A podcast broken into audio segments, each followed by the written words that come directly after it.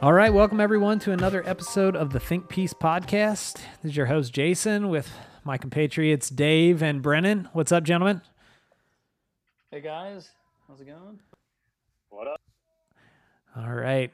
We'll leave time for that to sink into all four of our listeners. And yeah. Moving on, uh, tonight's episode is about conspiracy theories and uh, hoaxes and things that people believe in. Sometimes we scratch our heads about why they believe them, and other times we're like, hey, that sounds kind of plausible. Maybe I should believe that too. So I think that a little context is necessary. Um, within the last month or so, all of us listened through a podcast called Wind of Change, which, to give you a brief synopsis, is about whether or not the C I A wrote the Scorpions ballad Wind of Change uh, as part of Cold War propaganda. Yeah, give me that. Oh, yeah. Beautiful. Oh, that's that's music to my ears.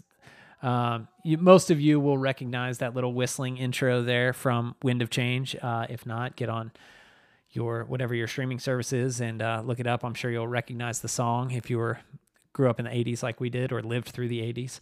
Um, but yeah, the the premise was that the C I A wrote it Uh, with the help of a German band, the Scorpions, in order to affect change in uh, the Eastern Bloc and what is the former Soviet Union. Um, it all sort of coincided with the fall of the Berlin Wall and the, the crumbling of the U S S R.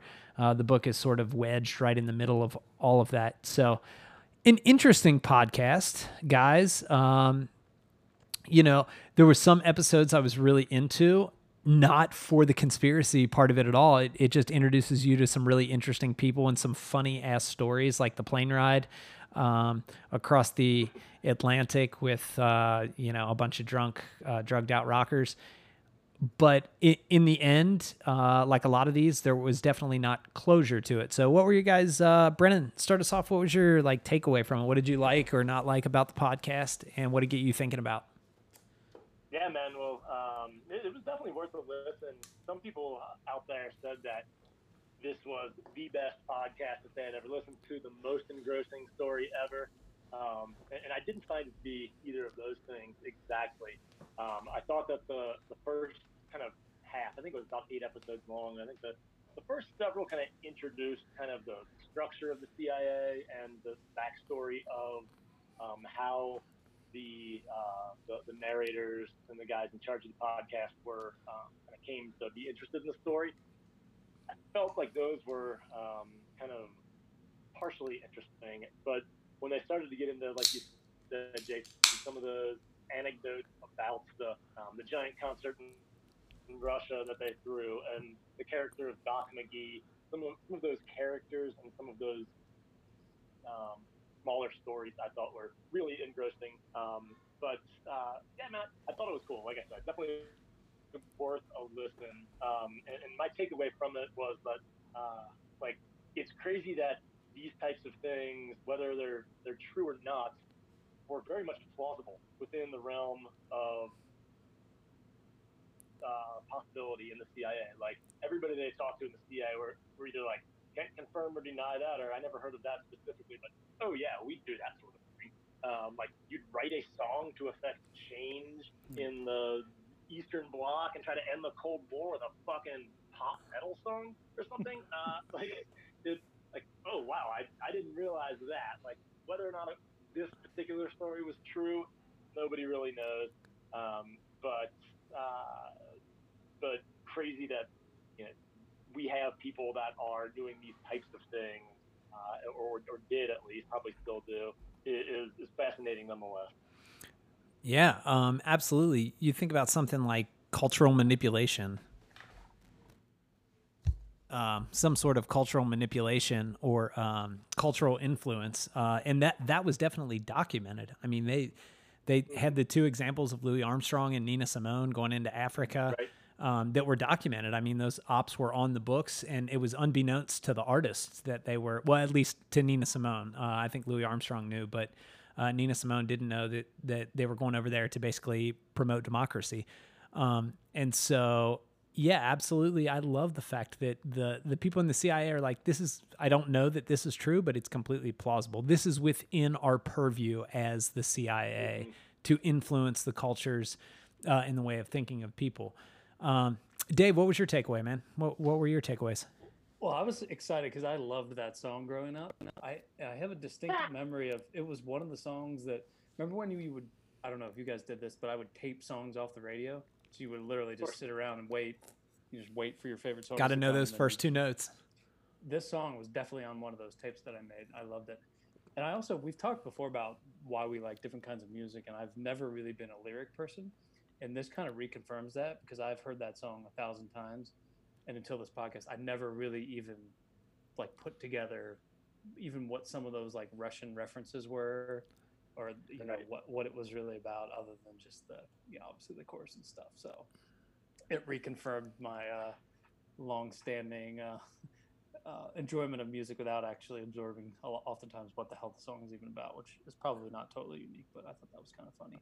Um, yeah, I found the story, I found the podcast interesting, and I think some of the things you guys touched on about learning a little bit more about the C I A and the things that they get involved in, and really learning about some of the, the things that were going on in Russia and, and Germany in the in the eighties was kind of more interesting than the overarching quest to find the answer. I mean, we all knew they weren't going to answer the question. Sure. I mean, we would have heard about it. Um, and I think it, it sort of frustrated me early on, because I feel like he was being very specific with the question of, did the C I A write the song? And it was like, well, even in the examples he went through about Nina Simone and Louis Armstrong, it, artists weren't, I mean, there was some manipulation involved. The artists didn't even know what was going on. So, sure.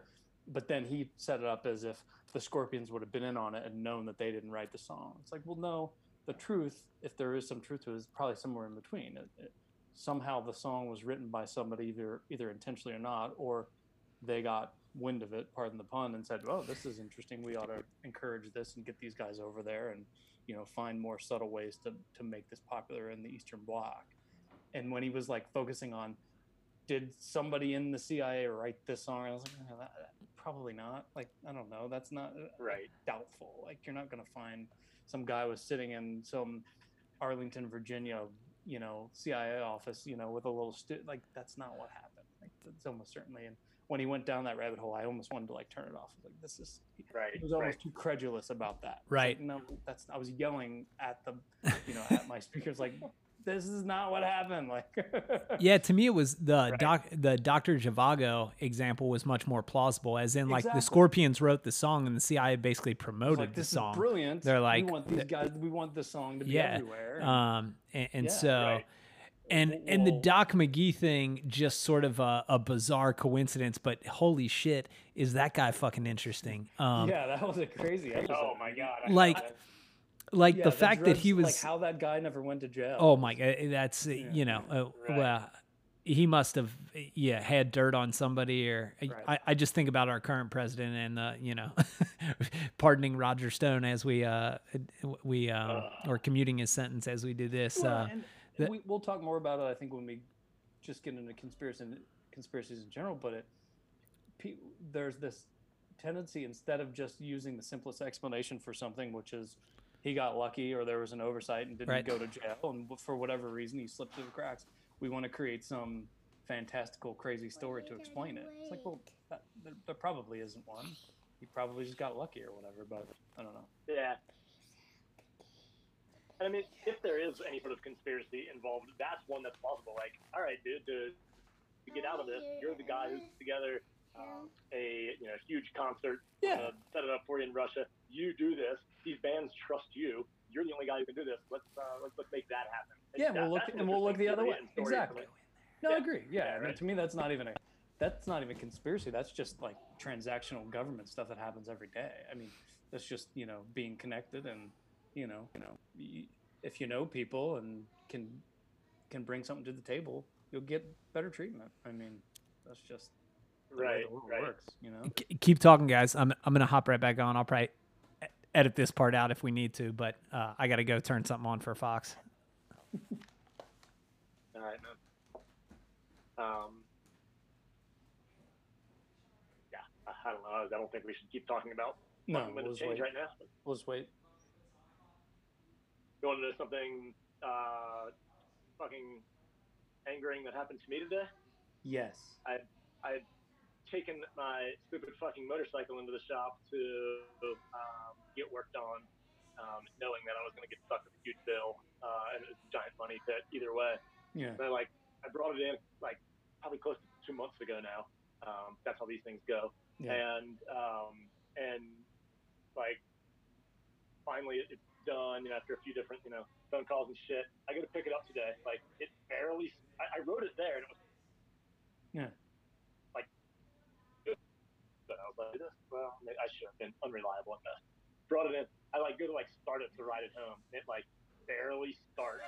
Like I have the guys like check it out again. They're like, they take like some part off, and they're like, oh, it'll run with this thing off probably. Like it's shorting something out. Like you can do. It's this. like what did you, what did I just pay you? Uh, but, yeah. And I just paid them hundreds and hundreds of dollars. Oh, that's um, ridiculous.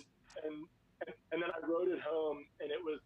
I think it was only on one of the two cylinders, and it was uh, like top speed of like thirty-five miles an hour, and uh, what literally worse than when I brought it in. Um, and I was like, I'm, I can't turn around and take this home and not ever ride yeah. home and everything. I just need to get the fucking yeah. home. Which luckily I got home barely. Jesus, uh, but it's literally wor- worse than when I brought it in. So is it like a bike shop? Like specifically, they work on motorcycles or?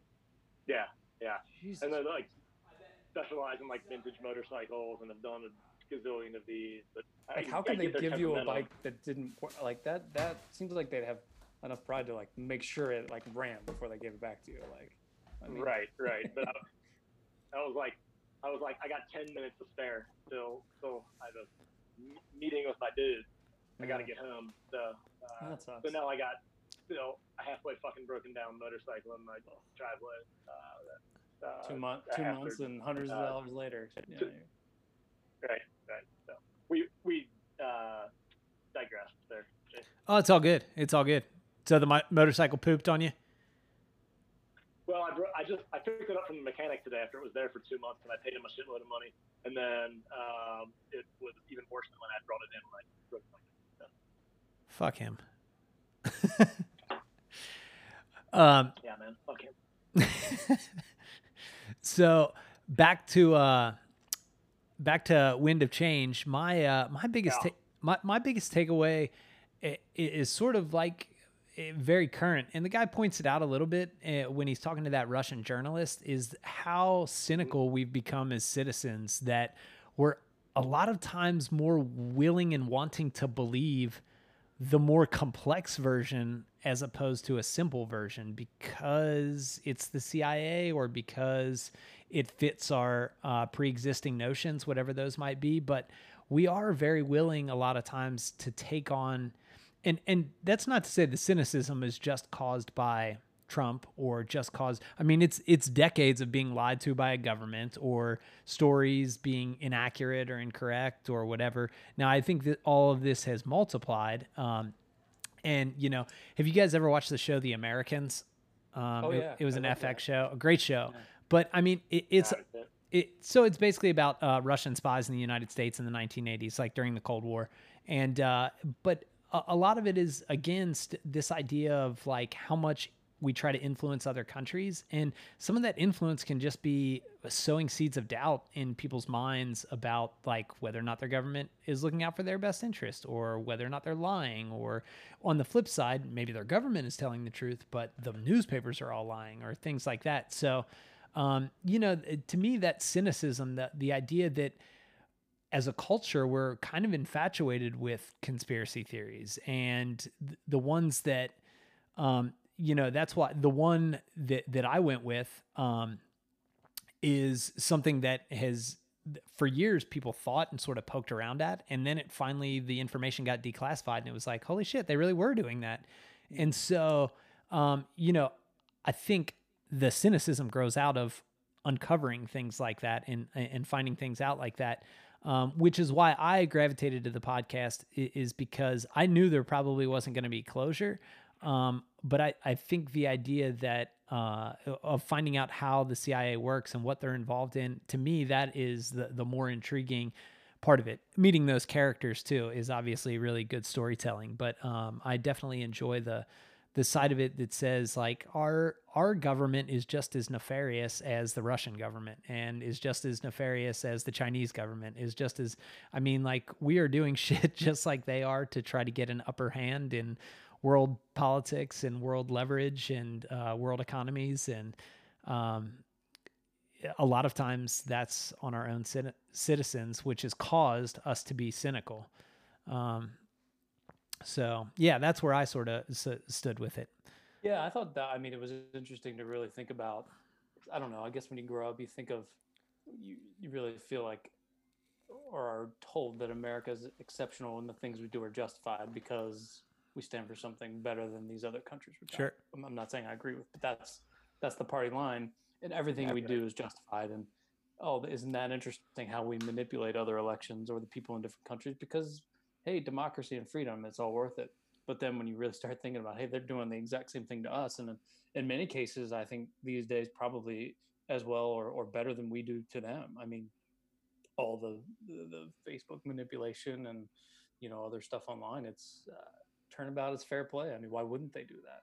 To, to again, to to get whatever out of it they want to, which is to sow seeds of doubt into. They're not really picking a side. They're just making sure that the polarization is magnified. Absolutely, you can see that it works. Well, and this is a topic for an entirely different podcast. But you know, Putin controls both sides of the media in in in Russia. Um, if you really want an interesting podcast, there or it's not even a podcast, it's an N P R segment uh, from like seven or eight years ago on, uh, God, I'm blanking on the guy's name. Um, basically, this guy was a reality T V um, producer. So he wrote storylines for reality T V, like Big Brother. yeah, yeah. So, well, he wrote the storylines for these things. And basically, Putin was like, I need a narrative for politics in Russia that is going to engage the Russian people the way that reality T V engages Russian people. And so yeah. they started putting out information for both sides and yeah. creating villains and demonizing this side and giving and taking, and this side is winning. Oh no, now this side is winning. Oh, Putin's a bad guy. Oh no, he actually saved the day. So orchestrating, you know, that from, from both ends. Uh, and if, why I despise politics so much um, and wish things would just boil down to a more human element is that I, I'm not under an assumption that our two-party system does that any less than any any other country. I just feel like one side, the one side that I tend to align with uh, thinks about people more than the other side. Um, but it's not to say that they're not both shady as hell. Well, and, then, and it's not dissimilar to the whole argument of it's okay when our country does it, but sure. not when others do, because sure. we stand for something better, right? I mean, right. It's, absolutely. If, if that's what you believe, I mean, who's? To, but but you just have to understand that the other side feels the same way. Absolutely, e- equally strongly. And yeah, I thought the other another interesting thing. Um, I, I found the interviews fascinating, when, especially when they finally talked to Klaus Meine. Um, and again, I, I, you kind of knew it was you wasn't going to get anything groundbreaking, but it. I, you, I did find myself listening to those, thinking like, how would you know if somebody was lying? Like, what do you, you know, the same thing with mm-hmm. uh, what's his name, the producer, Doc like McGee. How, you know, what what would they say if they were covering something up? So I don't know. It's kind of fun to listen to it with that that in mind too. Is you know, I loved the Doc McGee's. Yeah, the, oh, go the, ahead, go ahead, Brennan. Oh, uh, the, the the Doc McGee interview, like I, you did obviously you couldn't buy everything he was. Selling, no, he's a right? bullshit like, artist, clearly. Yeah. Yeah, yeah. So so you didn't buy that, but I, I found myself like somehow buying the Klaus Meine, who for our listening audience here is the lead singer of the Scorpions, wrote Wind of Change, supposedly. Um, it, I, I found I found myself kind of buying his story. He seemed genuinely surprised that anyone would think that yeah. the C I A uh, wrote this and that, and that he hadn't heard that theory before. Um, I, I, I thought that I would be able to see through his, his ruse, but I, it was he seemed very genuine about that. And yeah, uh, and I, simple, I don't know if that's sympathetic character. Being, yeah. Yeah. Well, I mean, Brennan, yeah, think me being duped and him being a good one. Think about when the Raritans write the song that's going to change the world, and forty years from now, somebody comes to you and says, "I think that the C I A and Black Lives Matter implanted that in your mind, and uh, that's why you wrote the song." He was he was super taken aback, and that was, uh, I mean, yeah. like it, the other thing is that he seemed like a sweet guy in the interview. Yeah. As as weird as that yeah. sounds to say, like yeah, he was just like, "You're a fan, but you're obviously here for something else. Let's talk about this and let's mm-hmm. talk about this." And, you know, he didn't seem to be pulling punches or holding anything back. Um, I, I did. I was fu- surprised that he, he hadn't, and if it's true, that he hadn't heard of that theory before, um, that, that nobody else had brought this up. We well, you know the Russian journalist hadn't either. Seems like it's, uh, it's, right. But it, is it because, you know, some of these artists live in such a bubble? And also, you know, the guy wrote the song. Are you gonna are you gonna basically call bullshit on that to his face and say, "I don't think he wrote the song"? You know, and you know some people probably didn't have the, the, the nerve to actually say that because you are in some ways, you know, it's you know diminishing. Yeah, you know, no, his, his, his biggest the biggest thing he's known for. You're basically saying, "I yeah. don't believe you," or "Did you actually do it?" I don't know. No, that, that's true. I mean, I I, did, I didn't get the um, the idea that the forget the guy's name, but the, the guy who made the podcast and narrated Patrick Radden Keefe did the whole thing. You got it, Patrick Radden Keefe. Uh, I, I mean, I know he was a little bit nervous about going in there, but I didn't think that he had these giant brass balls to do it. Really, it no, like no, that big of a deal. Um, but I guess maybe in you know thirty yeah, years that has gone by. I mean, what's the guy gonna do? That, Storm out? I think maybe it, punch truly, him? That is, yeah. It's one of the skills journalists develop too. It's like. You, right, you do right. learn to just you ju- you just ask questions. I mean, and, you know, you you take the heat or, or not. I mean, but I think that that's a learned skill, probably. So. It's just surprising that no, nobody had ever brought that up before. It, yeah, no, I agree. Yeah, if if indeed, yeah, he was telling the truth. Well, I, and again, I go back to that Russian journalist who was a Scorpions fan that she had never heard yeah. it. heard it yeah. either. She had never heard that that rumor and like dismissed it outright, and she's like, "Oh, you Americans and your conspiracy theories." Yeah, yeah, yeah. Like you're just um, as bad as we are, yeah. uh but but no, but I I mean, I speaking to Brennan's, you know, I that might be something that you hear and never again like think about yeah. if you're not in the United States and like a little bit yeah, consumed right, yeah, by right, the right. idea of conspiracy theory and be like, our, "Wait a minute, our, maybe our government wrote that?" Um So I don't know. Um, either way, I uh, I thought it was a good podcast. So that that sort of spurned us to dig into some other things that we heard. You know, I mean, the the crazy shit we were talking about cl- flat Earth earlier. That that's a thing that people now believe, that the Earth is flat. Um, you could look at Pizzagate. All right, the idea oh my God. uh, and these. Um, Oh, oh, got QAnon people that believe that um, there's some underground sex ring that, um, you know, obviously we've exposed the Jeffrey Epstein and all this, but uh, there's this underground sex ring that is is tied into the New World Order that somehow um, is controlling the world from the deep state. And uh, basically they're just trying to bang a bunch of little kids. Um, yeah. That Hillary Clinton runs it out of a New York pizza yeah. parlor? Like, yeah, exactly. Yeah, I think it's in All Virginia right. or D C, but yeah, yeah, I no, no, so no, no. So yeah. Um, well, George like Soros is probably involved. Yeah. Oh yeah. Yeah. Oh, yeah. Um, so these conspiracy theories are nothing new, although those are some of the more popular new ones. Um, I, I guess masks give you, um, give you coronavirus, or it's a way for the government to track you. That's a new one, uh, in the parlance of our times. Um, but there's some other ones that have been around. Bill Gates is going to shoot me up with a microchip. Good. It, if it lets me live, I don't give a fuck. If it lets me go back to normal, then microchip the shit out of me. um, yeah, right. It, it, you're walking around with a giant microchip in your pocket. All yeah, the time. That's called a cell phone. Yeah.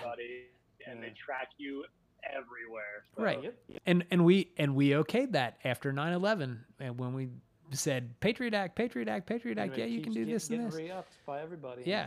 Uh, so we are, yeah, all of our uh, elected officials have, have signed us up for that, um, and, and being allowed to do that. So let's get into the conspiratorial side of it, and the ones that really make us uh, either scratch our head or laugh or say, what the fuck? Um, Dave, start us off. Which one did you decide to jump into? Yeah, so I've always been fascinated with this one, and it's really uh, the...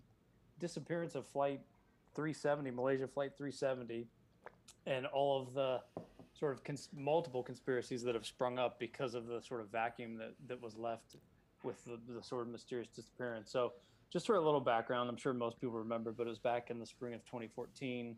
This flight took off from uh, Kuala Lumpur going to Beijing. It was, you know, two hundred thirty-nine people, and it was it, it taken off a little after midnight. It was supposed to land at six thirty in the morning. But about forty minutes in, it essentially lost contact with um, the radars and veered off course. Um, and in the days following, they basically had no reading of where it was beyond that. Um, so obviously, for, for me, I think there were a couple things that were fascinating. Before we get into all conspiracy theories, I, I think why it became such a... Um, interesting one beyond the just craziness of, you know, or putting yourself in the situation of being on a plane that like fucking never landed and disappeared, which is pretty wild. But I think it's, for me, it was like, you know, one, how is it possible? I didn't realize, for as much as I've flown, like that planes just aren't easily tracked everywhere they go in the world. I mean, how is that possible? Yeah, there's like the radar black. Yeah, we, we fucking fly, you know, send satellites all over and fly to Mars, and but we literally, outside of like local radars and one transponder that's like dinging, pinging every hour on a plane, we have no fucking idea where they are, which is crazy. I did not realize that, and I think I think it was eye-opening for a lot of people that, you know, holy shit, you know, how could we not just see exactly where this thing went? And it's like, well, you can't. Like, there's nothing that tracks that stuff flying over oceans or whatever. And then I think the other part, that's still the case. Yeah, it's still the case. Yeah. Part part part of the flat Earth theory, by the way. They've implemented some rules because of this that, you know, I think, um, particularly even after it crashes, the the ocean, the box that survives has to like last longer in water, so that it will keep pinging, so they can try to find it after it crashes. But yeah, why don't you make the whole plane out of the black out of the yeah, it'd be pretty wild. And the other thing to me, and I guess it's somewhat related, is just how vast the ocean is, and the fact that they've spent years, and we can we'll get into like where they think it is, but they've spent years and, you know, gone through hundreds of thousands of square miles in the ocean and literally can't find, you know, really any trace of it, which is amazing to think about, that couldn't find something even if you think you have a pretty good idea where it might be. Like, there's two people showing up. Yeah, no, I, I agree, man. You you look at the the The, the Indian Ocean and the yeah. the, the vastness of, of yeah. the water on this planet, and yeah, it, it's crazy to think that there could ever be a needle in the haystack technology that we have, but yeah. that's what it is, right? Yeah, because you can, you know, we have telescopes that can look, you know, out into the universe, and we have all these, you know, figured out all this stuff about how things were formed. Like reading yeah. waves from the fucking Big Bang, and we literally you can't find something that is at the bottom of a couple miles of water, which is right, pretty right. wild. So again, I think all of this uncertainty obviously leaves this big vacuum where people want to, like, you know, create their own, you know, answers so, to what, so what, what was, happened. What was some of the conspiracy so, theories about what happened here? So some of the, the, the early ones were that were around a hijacking um, to be used. Mm-hmm. So people thought it was hijacked, you know, maybe by the pilots, but somebody on the plane that wanted to take it to another country for use later. So one of the Russia, Kazakhstan, North Korea, Cambodia. There were a few other ones that people thought th- this this was literally. The, I remember hearing they those turned early off on. The power so it couldn't be tracked. They landed it in some field mm-hmm. somewhere, and they're going to use it someday for. It's going to be full of nukes, and it's going to blow us all up. Yeah, some terrorist event or bombing or whatever.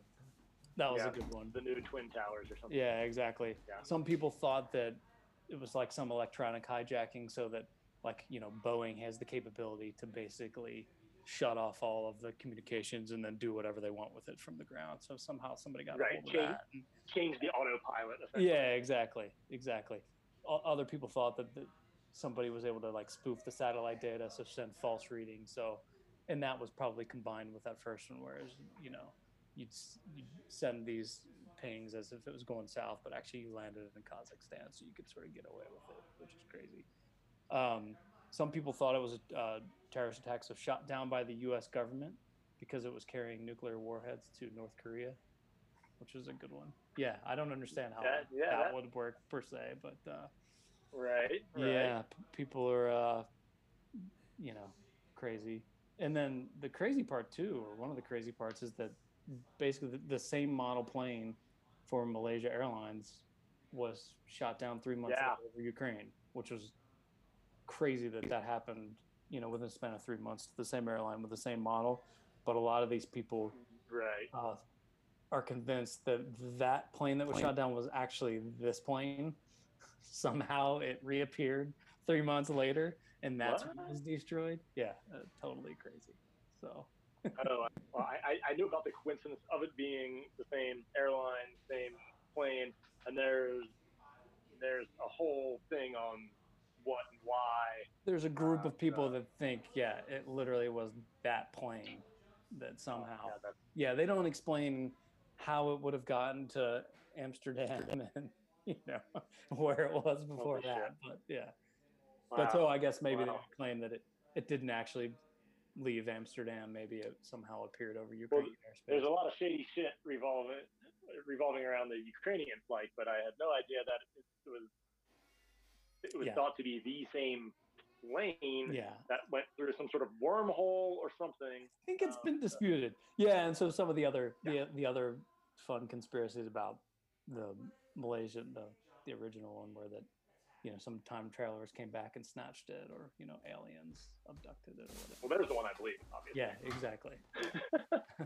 But so, um, so the interesting thing, so there's all these crazy conspiracies, which, you know, people, again, fill in the the gaps because nothing was found until twenty fifteen, and in twenty fifteen and twenty sixteen mm-hmm. they found some parts in the Western Indian Ocean um, that they've basically definitive, definitively proved at right. least some of them were from that plane.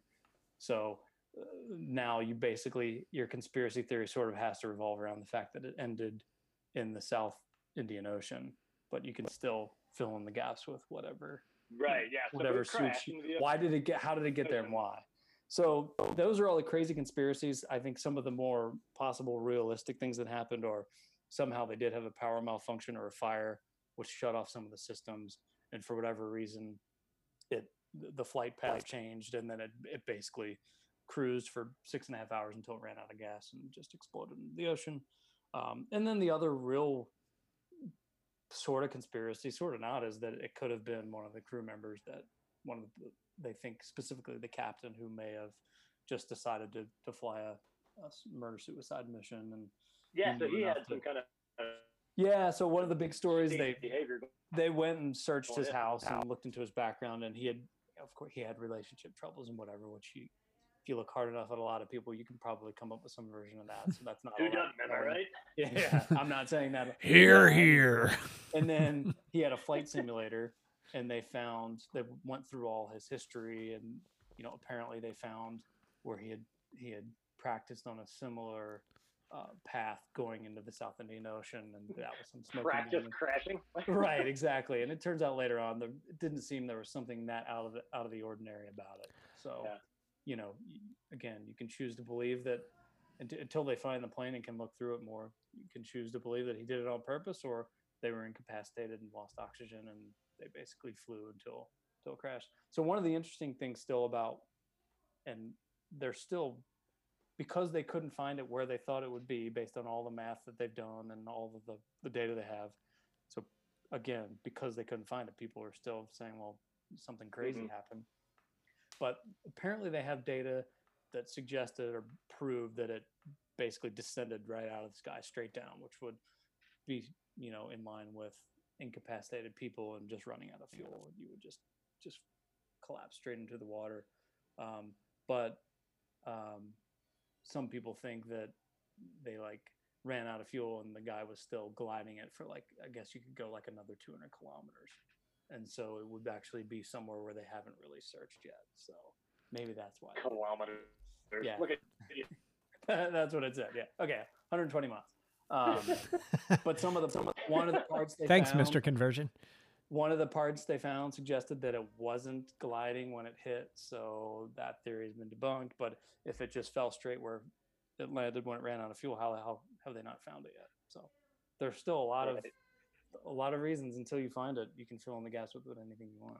So yeah, I don't know. That's a good one. So what do you guys? Do you guys remember? One, but... Do you guys remember that one, or what do you? I, I do. What do you, what I, do you guys I, think? Yeah.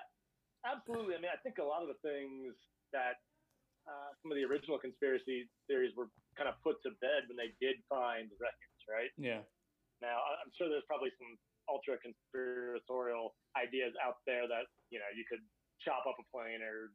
Yeah, throw off a part like, that you didn't really need. Yeah. Did, yeah. Um, but, like, I, I, I think all signs point to yes, it crashed somewhere. Yeah. Um, and I, I don't know. What would happen to the different parts of a plane? How much of it would float? How much wouldn't? You know, um, yeah. yeah it, it, it seems like it, it's a big fucking hunk of metal. I can't believe they can fly for one thing, um, but uh, it, it seems like it would also sink uh, straight to the bottom of the ocean. Pretty, you know. Yeah, uh, and they have pretty well. They have other data that they, they kind of know what happens when planes hit the water. Like they. They know right. where the stuff should be ultimately and what floats and what doesn't mm-hmm. and all that stuff. So right. The mystery is why are they not finding it where they think it Well, is. I mean, they say it would, it would float mostly to the coast of uh, East Africa, right? Yeah. And so yeah. um, that's a big coast. And yeah. so I, I have a feeling as, as densely populated as Africa is, um, that, uh, that I guess, A, either a lot of it's still not very densely populated and it washes up in places that uh, you know, it, it wasn't found, or it washed up and people picked it up, up and thought it was garbage or useful stuff that they could make yeah. use of otherwise, and, and didn't report it to the proper, you know, African authorities. I don't know. No. Um, no. So uh, I, I think a lot of stuff has been put to bed, but uh, there's definitely a lot of question marks out there. There's, Yeah, I, I remember when it happened. I remember people saying, you know, the immediate speculation that it was hijacked and it was going to be used as this nuclear missile um, and all this crazy on shit. On an airstrip in Kazakhstan. Yeah. Photos of- um, I go back to what you first said. I mean, the crazier thing to me is that everybody on that plane had a cell phone. Everybody, uh, you know, the, the plane is, is being tracked in some regard. Um, this is actually what ties back into flat Earth. It's so funny. They're they're like, oh, those homing beacons on planes. It's all just a that it, that's all just a myth. And they're like, there's no flights that start and end in the southern hemisphere. They're really stuck on this. And yet, there's a real time flight tracker that you can watch. What?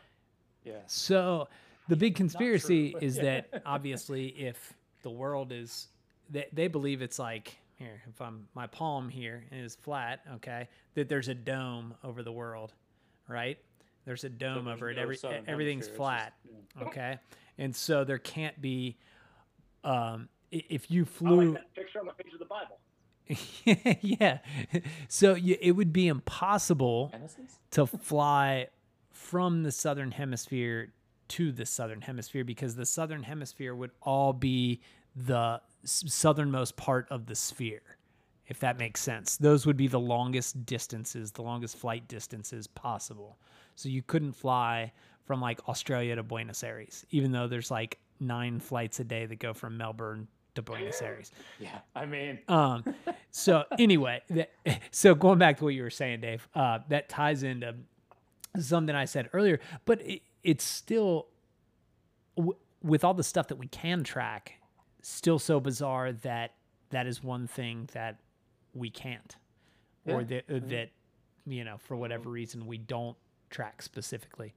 Um, and, and it really opened my eyes to the fact that when I'm flying across the ocean and they have that little tracker, that it's not exactly where I am in the universe. And that's really making me a little yeah. disconcerted. And I, I mean, when I would fly overseas, you know, Fiona would sometimes just watch to see where I was, and it just stops showing it when you're over an ocean. Like, just show up when you show up. So you have no idea where the plane is. can't, can't bounce this off anything right now. So, uh, yeah. I don't really know where exactly. you are. It's pretty cool. Um, Yeah, and one of the finish your thought. Yeah. No, no, no, no. That was that was the end of my thought. Yeah, I was just gonna say one of the other things too that I didn't mention that sort of fed this stuff too, and I think fuels a lot of these things, is there was a there were obviously a lot of governments involved: the Malaysian government, the Australian government, the Chinese, the U S. So you know, obviously everyone had their viewpoints, but also a lot of the U S gets involved. Yeah, of course, always. Yeah, we claim the right. If any U S, if any U S part or U S citizen is involved, we're we're right there. Um, but there was so much conflicting information and changing information that, you know, people start to fill in their own gaps or glom onto something that was, again, as we said, quickly debunked within a, a couple days or whatever. But people hold on to all those things or convince themselves that, that they're being lied to by these people, and maybe it's just hey they. can't figure out what the fuck happened to the plane. And, you know, they're trying to give you whatever they know, and oftentimes that's wrong. Well, and speaking to our current uh, world, like current United States, um, that's a lot of the reason why it, people can't deal with not knowing, even for a no. small period of time. They have to fill in those gaps. And so, like, when people don't understand that science is updating every fucking day, not just about a, a virus vaccine or like whether or not you should mask or things like that. But like people that are scientists might believe something for twenty years, and then that thing is disproven or tweaked, maybe not completely disproven, but tweaked in some way. And you're like, oh, okay, well, this is what the studies show now. So you go with the most updated information and you work off of that most updated information. Um, We're not That's good with the scientific method, right? Exactly, exactly. Yeah. Literally to the T. Yeah, actually, we're gonna keep doing this. Literally how it works. Want the yeah. information to change. They don't. They, they don't live by it. Doctor. No, it's an iterative process. It turns out. Right. And so, and so that idea of like, like learning to accept the gray as yeah. black or white until it is not black or white anymore. Like we're we're gonna accept this until it's disproven, or we're gonna accept this. Um, we're just not good with not knowing. Uh, and I was talking about it earlier. I was like, I've got all these things in my life that are just like up in the air. I just like want to know, I, I want them to be settled because that makes everything easier. Um, but at the same time, I'm going to make decisions based on off of the best information possible. While that other stuff is in limbo, I'm going to look for the like most accurate information possible and not just fill those gaps in on my own.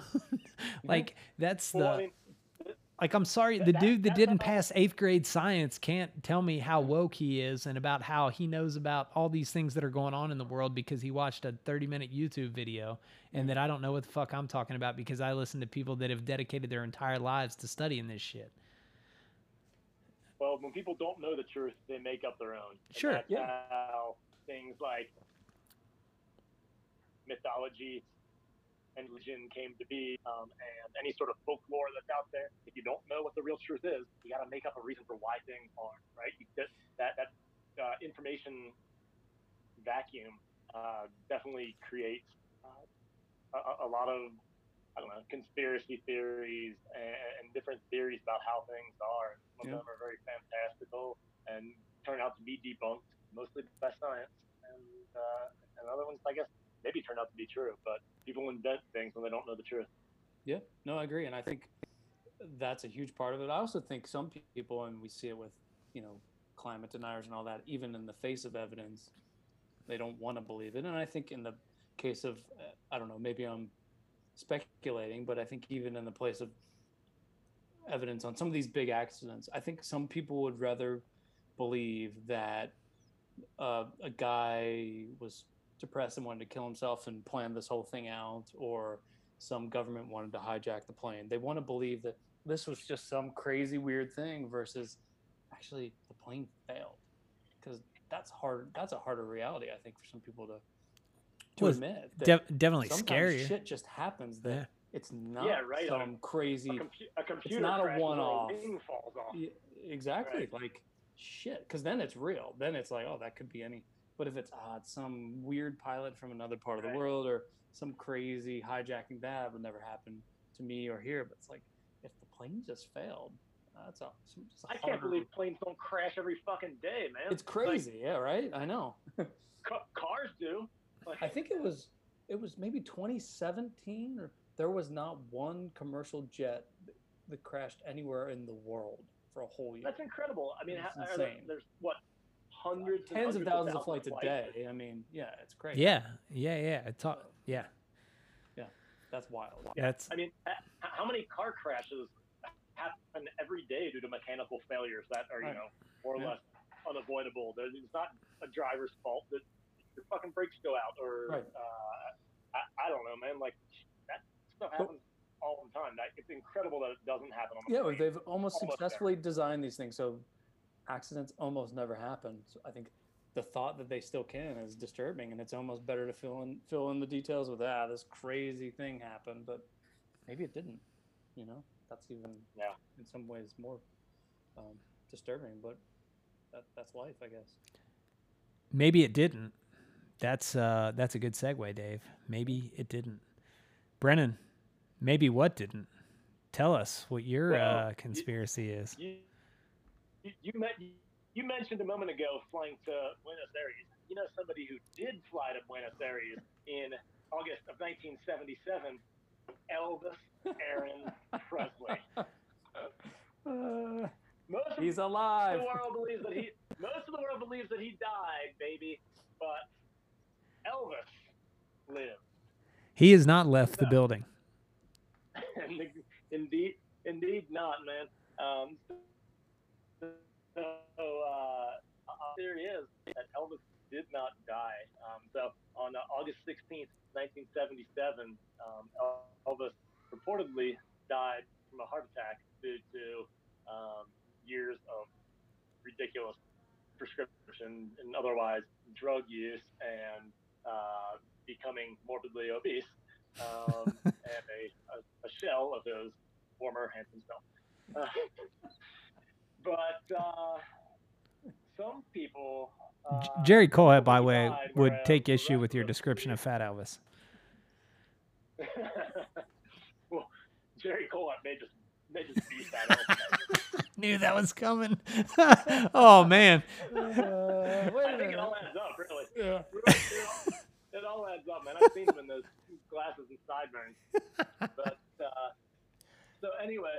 The theory on this one goes that uh, Elvis was uh, involved with the F B I, and he was an undercover F B I agent um, working to infiltrate a group of mobsters called the Fraternity.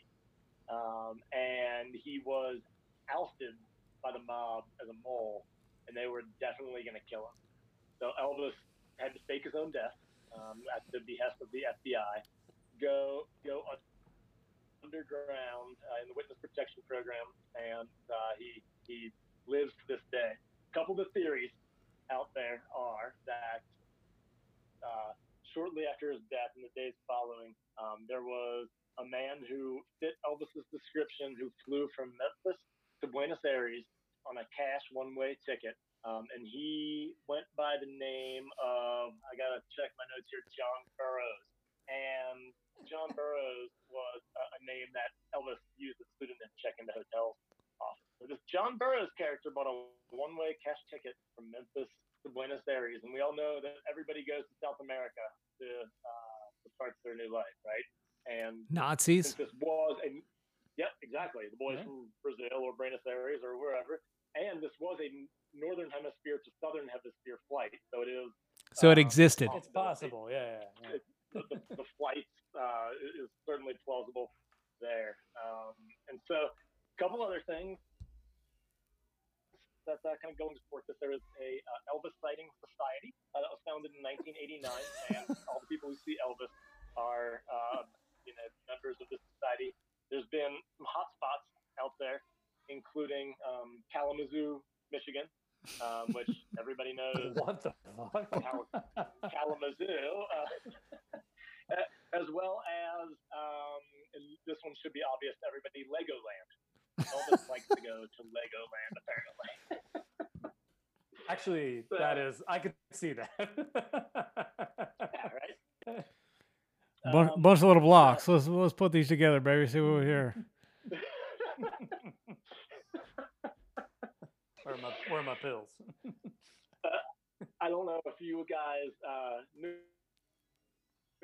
about this, but one of, I think all of our favorite movies from nineteen ninety, Home Alone, Elvis makes a cameo. I just and saw that last night. It's, yeah. It's, yeah. So uh, when when the McAllister family, uh, minus uh, little Kevin, is in the airport um, and they're they're freaking out about to get on their flight. As an extra behind the mom, uh, whatever her name is, there is a guy who fits the description of Elvis with a beard. That's that's it. That, that's it. Um, so so s- since then, the extra in the movie has been found and confirmed to be some other dude. And he's um, de- he's dead now. Yeah. yeah, he is. He is. None, nonetheless, that is a linchpin in the Elvis is alive theory. Um, there's a woman named uh, Gail Brewer Giorgio that wrote a book called Elvis Lives or some bullshit, and she details all of this.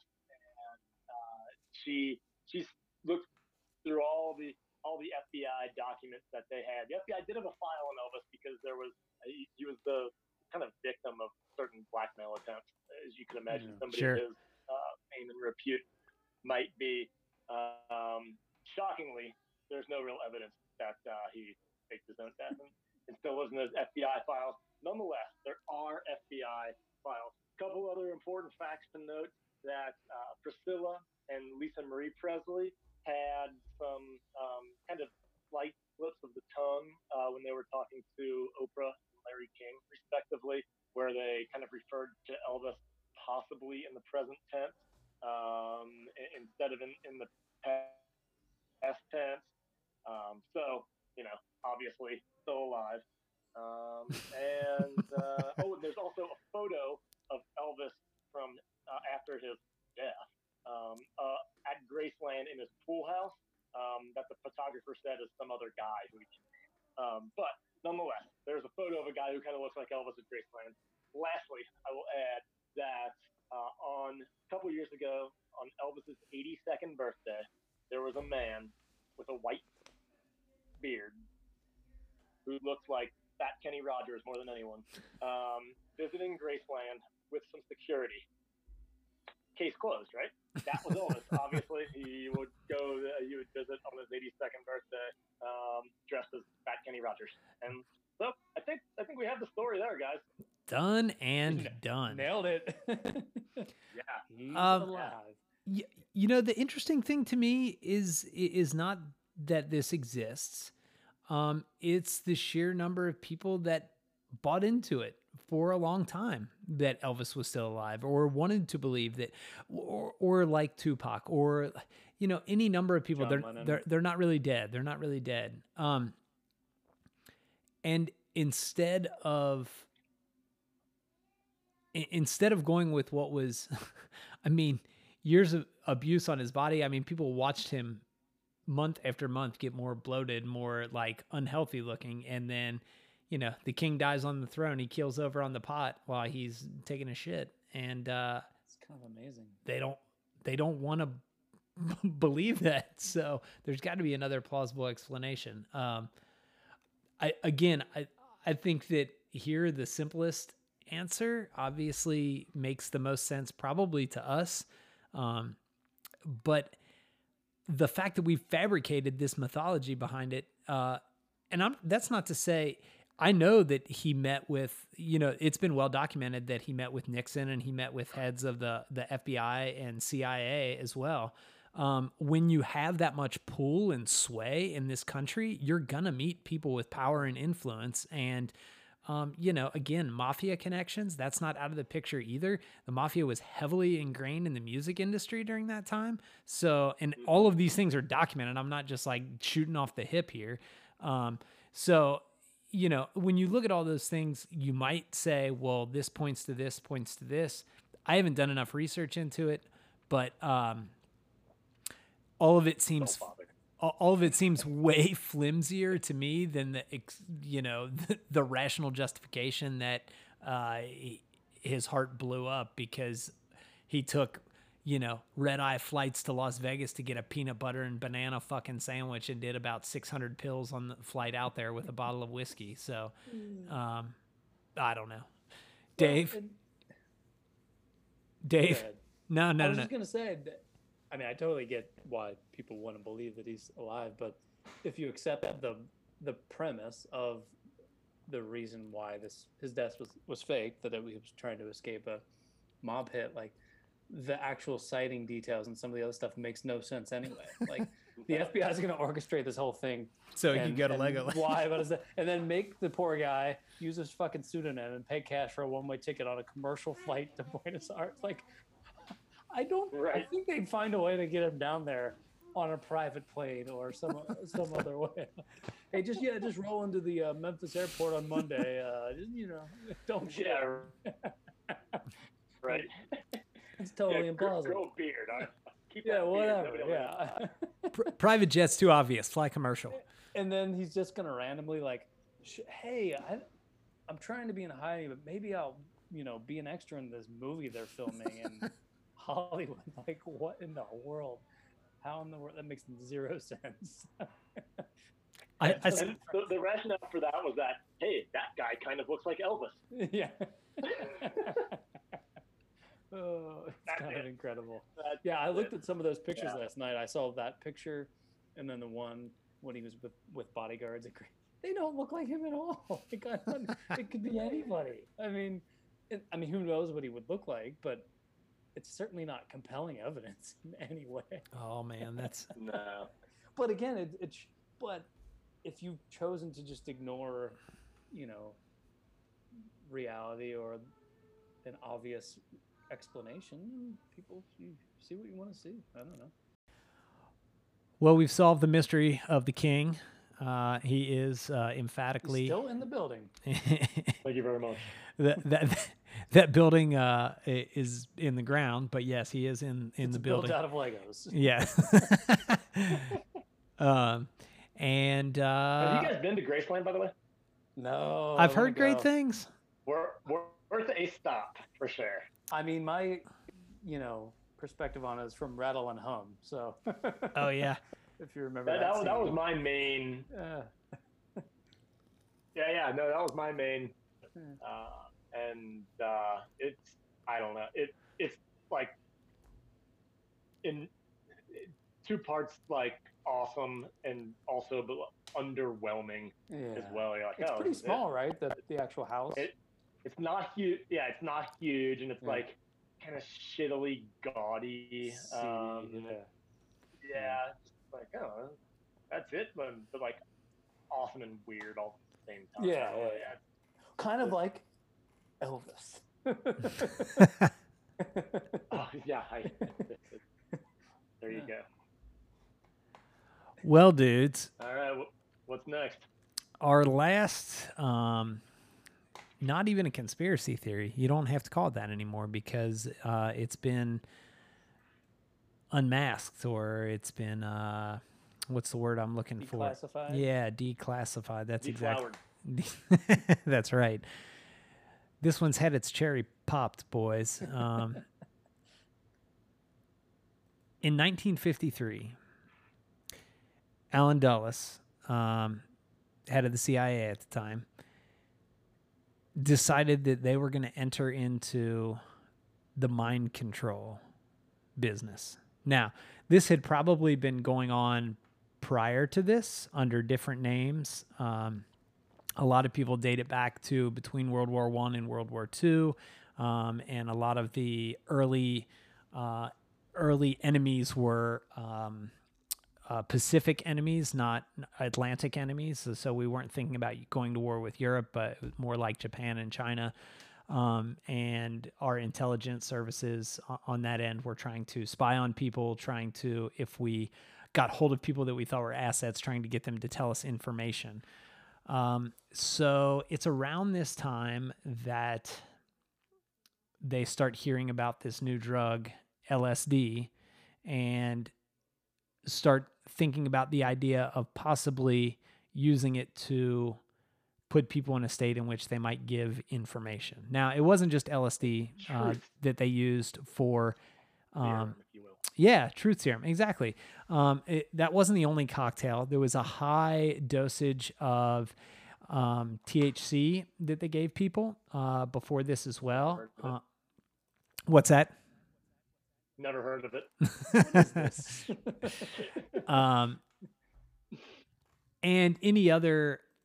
you know, either psychotropic narcotics or um, paralytic, sometimes narcotics that they would use to basically either try to psychologically torture people or physically torture people into giving them information.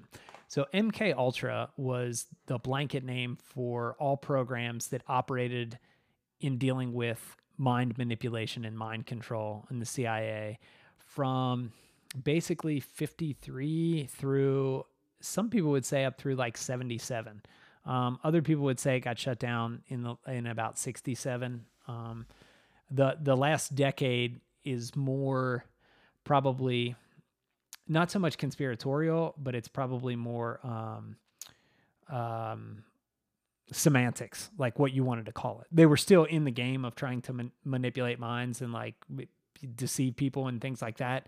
They just couldn't call it the same thing because it kind of got unmasked. Um, and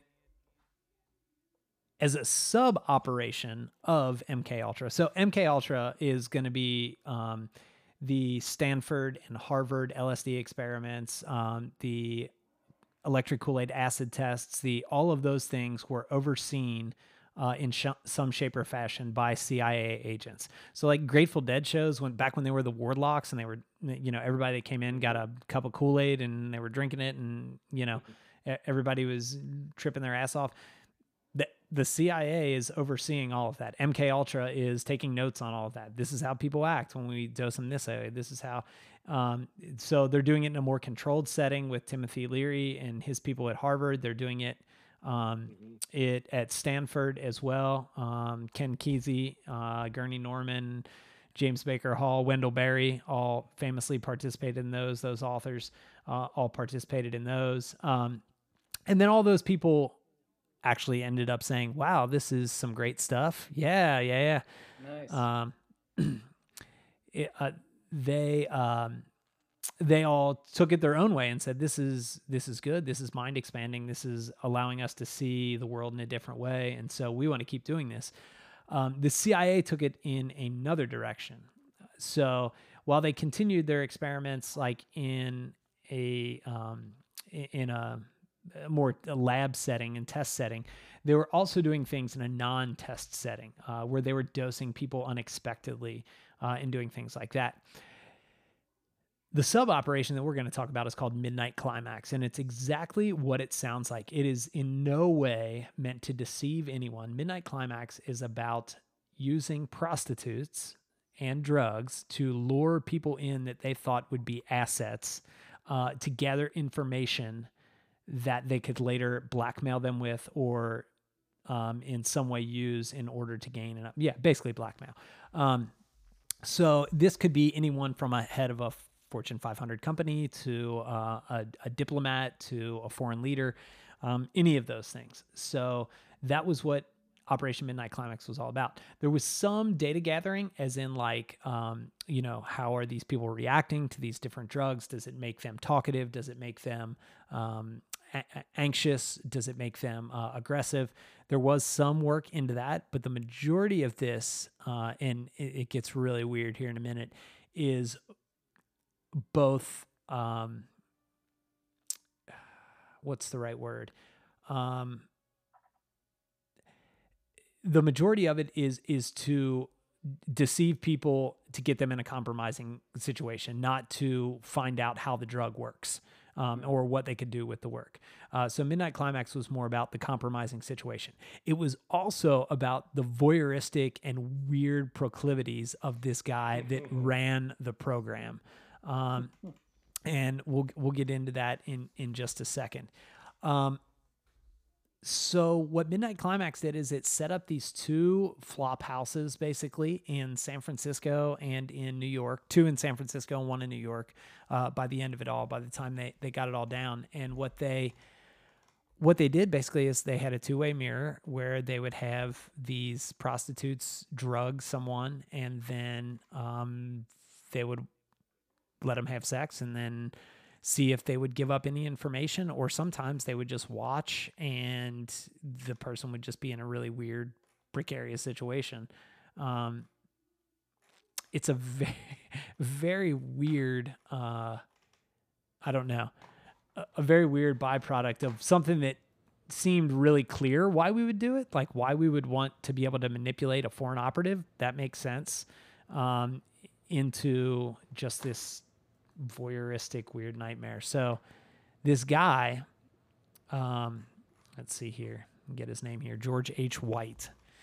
George H. White was the guy that finally got, you know, to head this up. It was sort of his idea that this is what we should do with MKUltra, and it was okayed. Um and White would sit, and I I kid you not, would sit on a toilet, eating a pastrami sandwich, what? drinking martinis what? from behind this two-way mirror. Oh my God. And just night after night of this. Um, that was not in the Wikipedia article. No, a- absolutely not. It's not. Um, yeah, so they, they did a great, uh, the San Francisco Chronicle and a couple of other, um, um, there's a Medium article called War is Boring. Uh, well, I think War is oh, Boring, yeah. And then there's a, Uh, a thing from, there's a, a link or a, an article in War is Boring that is yeah. uh, about that. Um, but yeah, I mean, this dude just basically uh, got his jollies off on on this stuff. And as far as we know, it produced zero credible like sources of information, but it fucked with a lot of people that were dosed yeah, unwittingly. Right. And, uh, you know, some of them sort of freaked out. Some of them, they calmed down. Some of them, they just let stay in the house for a night. But there's also stories. Um, and again, these are documented stories. Uh, you can go to C I A dot gov um, and they've got redacted reports uh, on C I A dot gov about this. Um, and then there's also people telling stories. So one of them is that there was a young C I A guy that was out in Washington, and there was a, a Christmas party, uh, and they dosed him with L S D, and he basically lost it and went home and got his firearm, and he thought that everyone was out to get him. So he went and um, committed an armed robbery at a bar, and he pulled the gun out, and he was just out of his mind. And like one of the uh, a like lady that was working there, like came up and whacked him upside of the head with a beer bottle and knocked him out. Um, and he ended up getting arrested. And to the day he died, he was like, somebody put something in my drink. I was out of my mind. Like yeah. I thought I had two martinis, and the next thing I knew I was holding up a bar. Um, there's a, a Netflix show called Wormwood about what actually finally exposed MKUltra. And it was about a guy that got dosed in New York and ended up out a window. Yeah. Some people say he was pushed because they were asking him to do things he didn't want to do and threatened to expose the program. Other people, that's sort of what his family claims. Um, other people say he was just dosed and went nuts and jumped out the window himself. Uh, C I A finally admitted that they definitely uh, dosed him. And again, that was the larger umbrella operation of MKUltra. Uh, and Midnight Climax is just sort of a... Um, a subset of, of the other operations that were running concurrently during that time. But it ran for like twelve years. Yeah. it, it was like it was like nineteen fifty-three to nineteen fifty-four to sixty-five is basically like eleven, twelve years is how long this ran, that they were just dosing people that didn't know um, with one of probably three substances, and then either trying to collect information or just watch them fuck. I mean, it's absolutely bizarre. Uh, aptly named, I suppose, Midnight Climax. Um, and uh, a follow-up to that is that they, they sold the, the residence finally in uh, the nineties at some point, and then people did like a huge remodel, and there were all these uh, microphones and uh, camera like wiring built into the walls and all this crazy stuff. Um, so, yeah, who knows? Uh, but That's yeah, crazy, man. You, you you might want to take care of that C I A or F B I or whoever. whoever yeah. You know, I like, so did they sell the house? Yeah. They set it up as like a as a whorehouse, and then had the people yeah. come there. So no, there, so no. Usually it would be like the girl would invite the guy back to this okay. residence, um, but it would be like they would always take them back to the same location. There, there are also other stories of people, not white, but other people that worked for white or with white, that would say like they'd get like they'd be all out drinking, and somebody would like say something and piss them off, or they would be assholes to somebody, and the guy would speak up and, and be like, hey, you guys need to shut up or pipe down, and they'd dose them and then just like leave them and like just be like, have a good night, motherfucker. Like we just wow. gave you eight hits of acid. I hope uh, I hope you had fun. I'm sure in some cases they did have a great night. Yeah, I mean, so it's uh, it's absolutely, um, Damn. you know, it's one of those things where you, you read about like, or you hear about when you're growing up, like um, satanic cults or like people putting L S D in kids' right. candies or razor blades yeah. and apples and things like that. And by the time you get to be our age, you're like, ah, oh, those are old wives' tales. Like right. being unwittingly dosed with high caliber L S D or T H C, the T H C compound that they used, which wasn't um, necessarily what you get from smoking weed. Um, like when By you're your not own government. when you're not when you're not ready for that, that's a shitty yeah. thing to do to somebody. When you find out that it's your own government, that is beyond fucked. Um, so MKUltra is an interesting thing to look into in general, and and these things went all different directions. And actually, um, if you watch the first season of uh, I think it's uh, Manhunt, where they look for Ten- Ted Kaczynski, oh. um, they they they talk about how he was basically in an MKUltra experiment, and and yeah. it was why yeah. he ended up in the headspace he was in, uh, is that they you know they psychologically toyed with him so much when he was in college, like put him down, uh, like told him how much his family hated him and his mother thought he was worthless and all this and that. It basically drove him to a place where the professor could get him to do whatever he wanted to. Um, That'll make for a bad trip. Yeah. No doubt. Ain't no doubt. Uh, so so MKUltra covers a whole scope of things, but Midnight Climax has always been my favorite, not just because of the name, but because of how just nefarious it is in its inception, that like we're, you know, going to go to any length. Now, if we are doing this, there's no doubt in my mind that Russia has so much blackmail information on Donald J. Trump. Yeah, I was gonna say, it sounds very familiar. Oh my god! that, yeah, yeah. And and probably uh, Every you know, other it, powerful person yeah, that ever it, goes yeah. there. Yeah. And so, uh, you know, I always sort of circle back to this one and say that, like, now that we know that our government was willing to do this on our own people, um, and in hopes that maybe they could get a foreign operative or somebody else uh, caught up in the mix and and and get some information from them. What were other countries doing to us when we were in Europe, uh, Eastern Europe, um, and, and the Soviet Union, or Russia after that? Um, but yeah, it, it, to me, it's just, it's fascinating. And it is one of the reasons why we're in such a cynical place right now in terms of what we believe and why we choose to believe far-fetched things at times, as opposed to like the simplest explanation.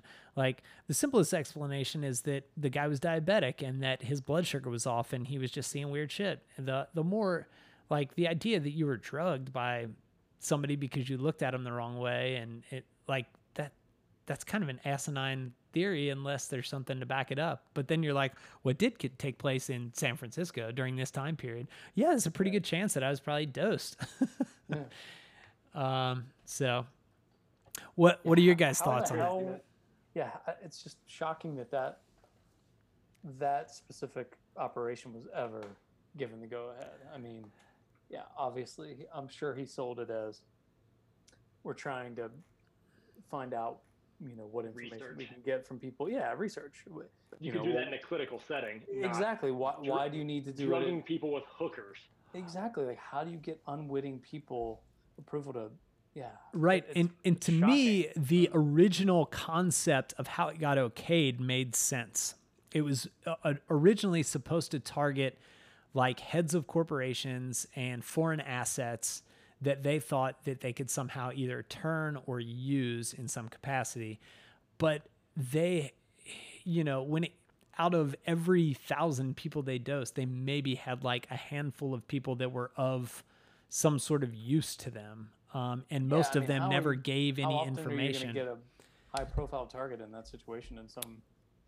Sure. Year? And it, it's not to say they didn't. Um, yeah, I, I'm, I'm sure that there is information that they got from that, that that was useful, but by and large, um, it the more you read about it, the more it seems like the mission devolved into something that was much more almost this this one specific guy, White. That, but even the mission assume that even if they just follow the mission that you stated before, how the fuck was that approved? That is, I mean, right. like. Un- unwittingly drug, you know, heads of state or, you know, C E Os or like, and I read crazy. that it was it, it was even more so, and I don't know the scale of it really, but it was even more so like blue collar or no. um, you know, kind, kind of uh, I don't know, less privileged people that, that were in these situations. Um, yeah, and I think well, that I th- were uh, be, being observed, maybe, maybe kind of. under the auspices of working up towards, uh, you know, more high caliber, high leverage uh, people, like you said, head of states or C E Os or, or whatever. But it sounds like the volume of people you'd have to have yeah. all walks of life coming through there. And it, it seems like way more of a perverted voyeuristic exercise than anything that was actually yeah. you know, research or uh, espionage based. Right. Right. And that's, you know, w- once it was all, you know, I think once, um, what's the dude's, uh, I gotta, the dude that jumped out of the window oh. that Wormwood is based off of, I'm blanking on his oh, name. Right. But once that happened, um, it, things started to get, uh, a, a little bit more scrutinized, um, and finally, once once they shut it all down, I'm trying to find my place here in this big article that I was looking at.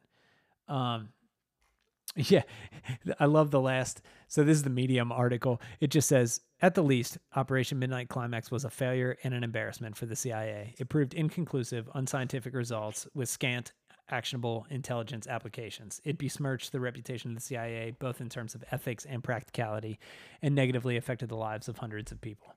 Um, that seems like a generous interpretation. oh, a- absolutely. yeah, right.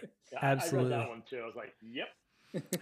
but, but, but the crazier thing is if, and it's not in this article, it's in another one. So White, like when they finally shut his program down, he was basically like, I can't be mad. You all gave me the the license to like kill, fuck, like um, torture, um, and watch without any repercussions for almost a decade.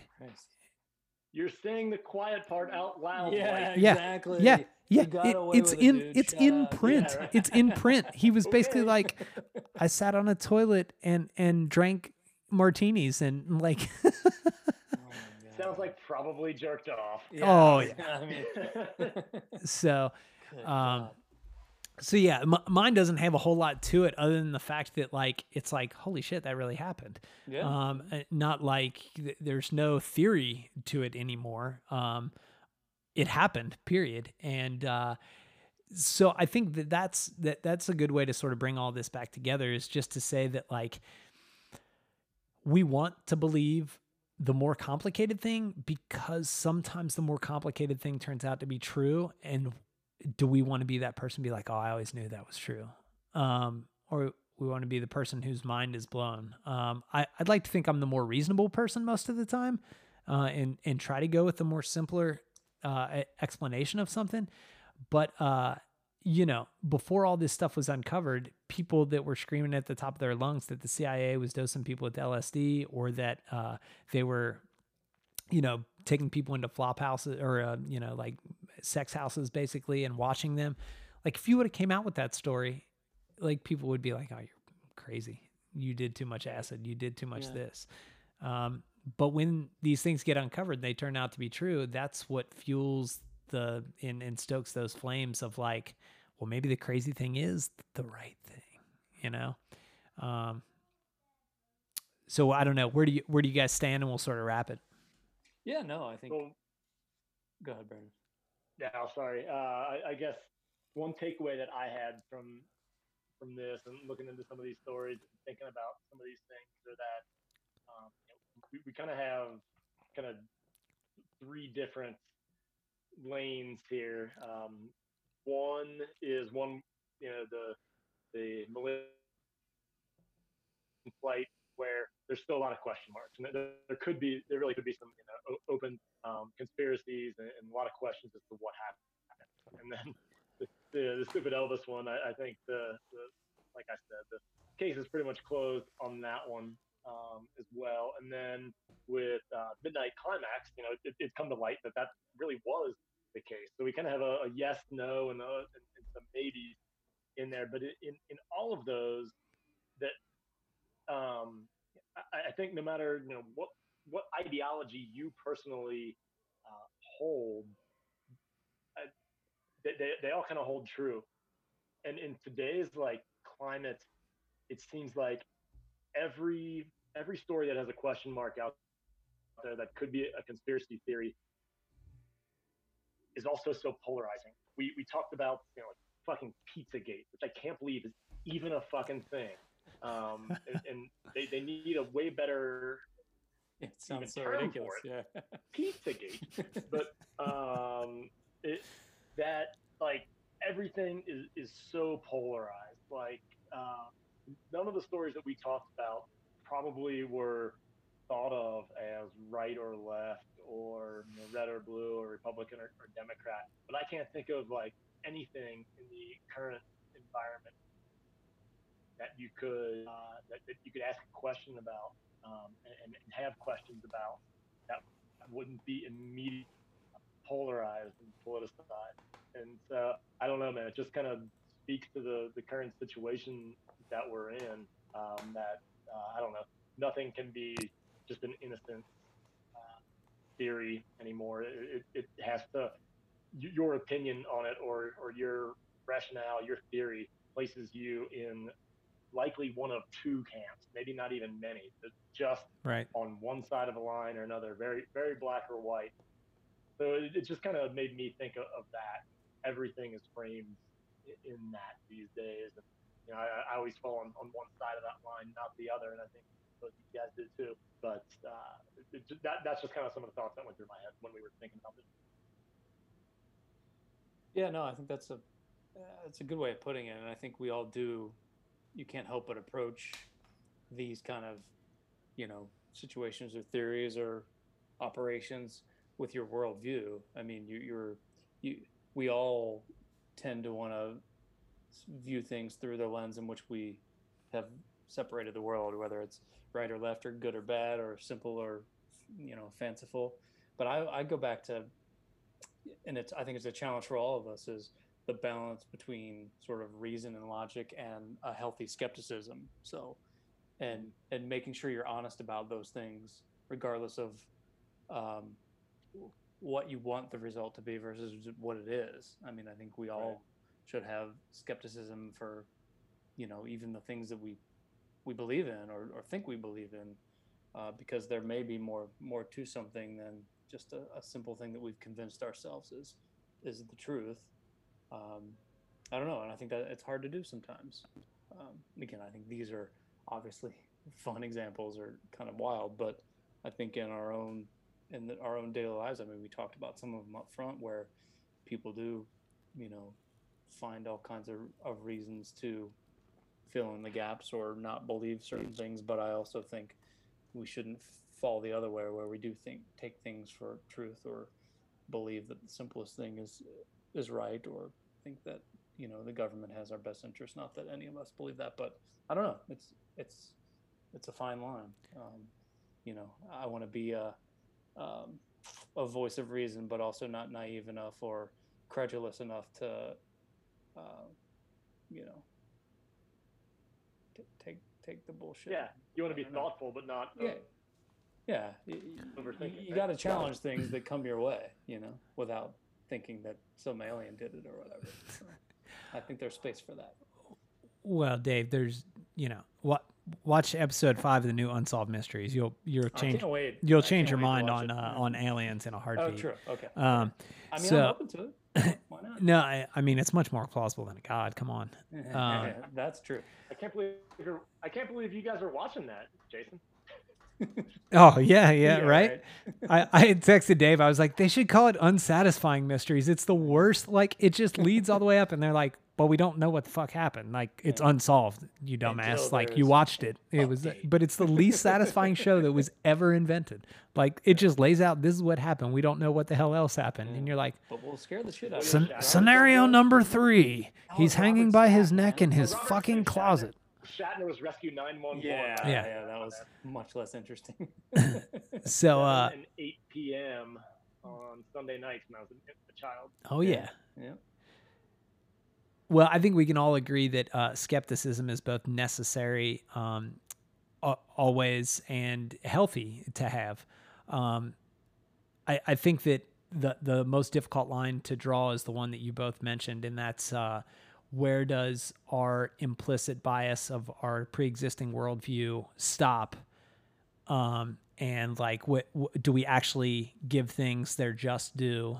Um, be, because we should, because that's how we challenge what we currently be- believe. And just like a scientific process, fine tune that to make it more uh, adaptable to the real world, because we find new information out all the time, and our worldview should be uh, adaptable in that sense.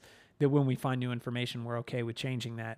Um, you know, the the the trouble with all this lies in the fact that um, when th- something doesn't jive with our worldview, and, and this is not me personally, um, although I, I'm not saying that I'm immune to it, but this is not me personally, that we would prefer to jump to a conspiracy than to look at other logical possibilities. Like, the thing that I didn't believe wasn't true, so it must be this other crazy ass thing, as opposed to what's the next logical thing. Um, I think where we've gotten with the polarization is that we're much more willing to take a leap from A to K as opposed to A to B to C, like run down, like right. This is the next plausible, then the next plausible, then the next plausible thing. We're like, well, B B didn't work out, so I'm going to jump to the craziest shit and work right. my way backwards. Um, and, and so um, I think there is detriment in society getting too cynical in making that jump, in, in saying, I'm going to go to the most extreme thing and then try to work my way back to the original, as opposed to work from the original and say, well, logical point one didn't check out, logical point two, or logical scenario one didn't check out, logical scenario two didn't check out.